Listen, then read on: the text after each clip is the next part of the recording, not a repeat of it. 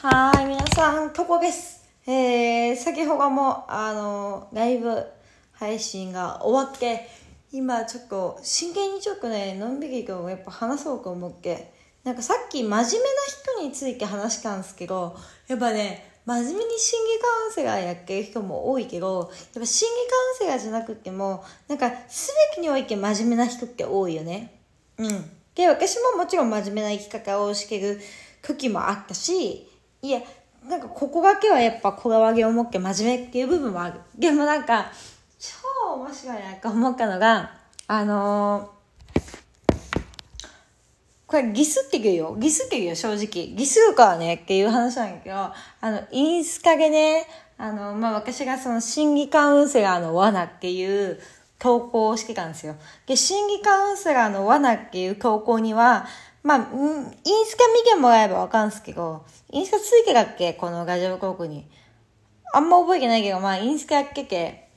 まあ、そこ見てもらえばわかるんですけど。で、そこに、その、心理学の話を真面目にすると、あの、人の話に入ってこないよっていう話をしてんの。で、真面目な話って聞けないんだよね、人は基本。聞けないし、あの、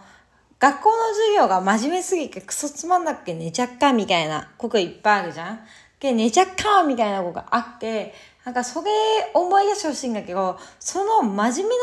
生がやってる授業って全然覚えてないけど、真面目じゃないんだけど面白い先生とかふざけた先生の授業ってなんとなく面白いかが覚えてたりしなかった？っ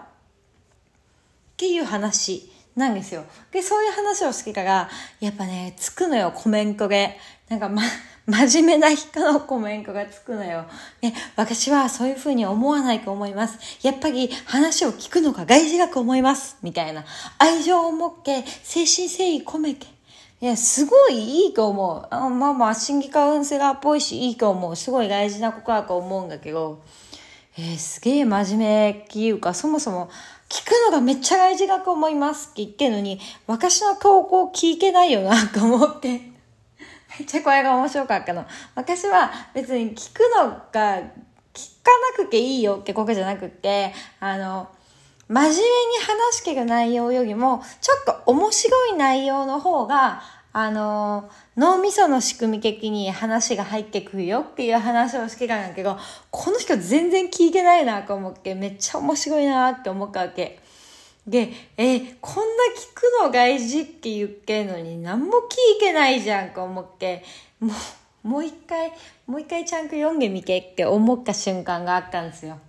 だかなんか人って不思議だなと思って。やっぱ都合よく聞いちゃうよね。都合よく聞いちゃうし、やっぱ私もそうよ。もちろん私もそうなんだけど、やっぱりその言葉がさ、一つの言葉がさ、なんかあの、自分のあのなんていうのかな、都合のいいように聞こえたりとかさ、あの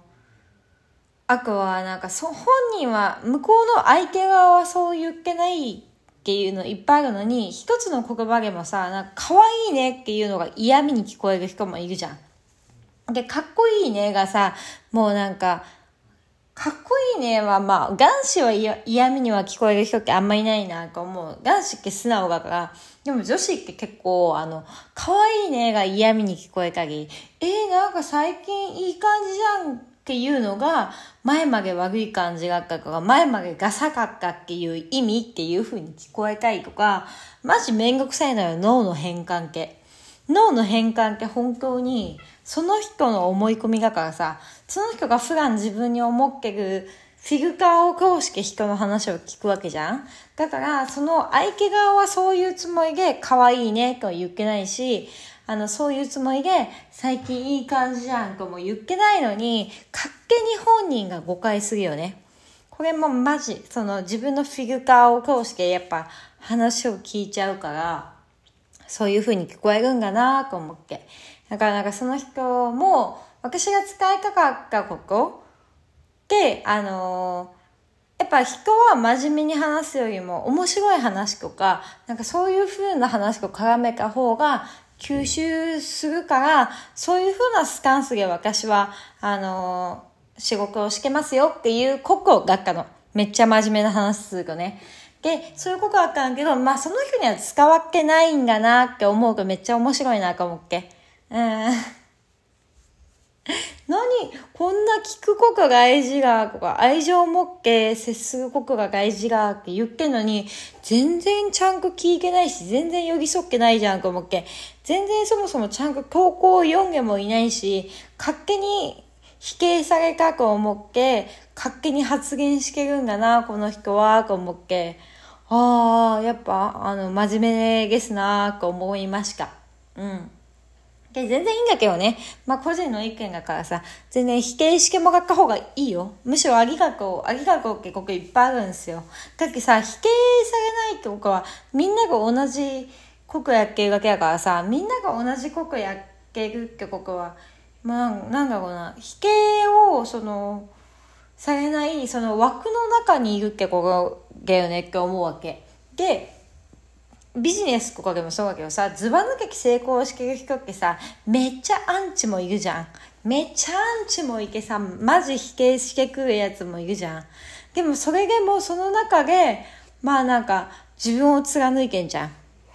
で、もちろんアンチもいっぱいいるけど、その中でアンチじゃないやつ人もいっぱいいて、その、はん、その、グッチもいるからうまくいけるよね。で、アンチな人っていうのは、いい宣言通りになってくれるんですよ。本当に。なんかファンの人って、やっぱりあのファンってやっぱ嬉しいけど、アンチの方がいい宣言をしてくれるからね。ある意味。あいつなんかあげえない、あいつ最低だよって言いつつ、なんかいろんなところで最低な話って、人の素晴らしい話ってあんま人間しないけど、最低な話って結構仕掛かるじゃん？悪口とかさ。だから、あの、アンチは災害の餌ですよ。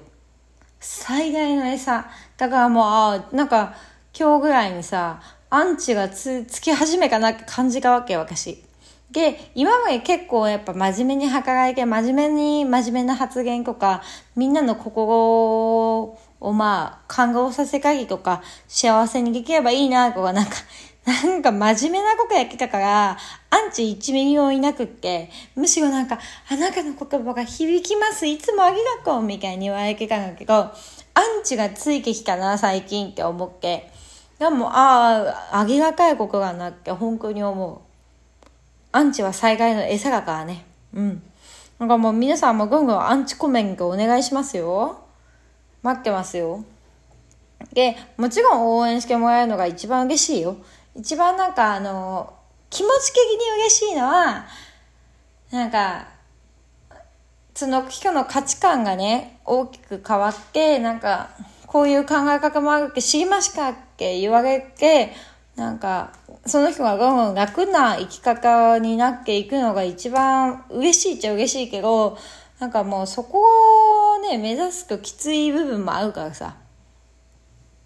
っていう話だった。だから今回の話はね、そのアンチが追加っていうお知らせです。はい。やっぱ、なんか、グッて嫌だなって思う部分ももちろんあった。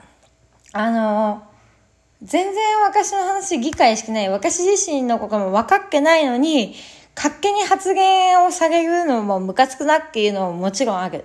あるある。だって、そもそもその人とか最近多分フォローしてくれた人、インスタなんだけど、フォローしてくれた人で、まあ最近か多分今日フォローしてくれて、今日アンチコメントしてるの。って思ったらさ、なんかあの、普通に考えてさ、なんか、ええー、って感じじゃん。なんか、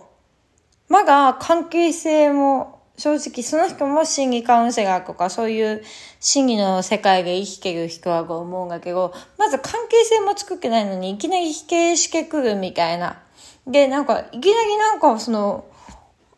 私は怖がすみたいな。しかもちゃんと文章も読んでないし、全然幕を終えてないさ、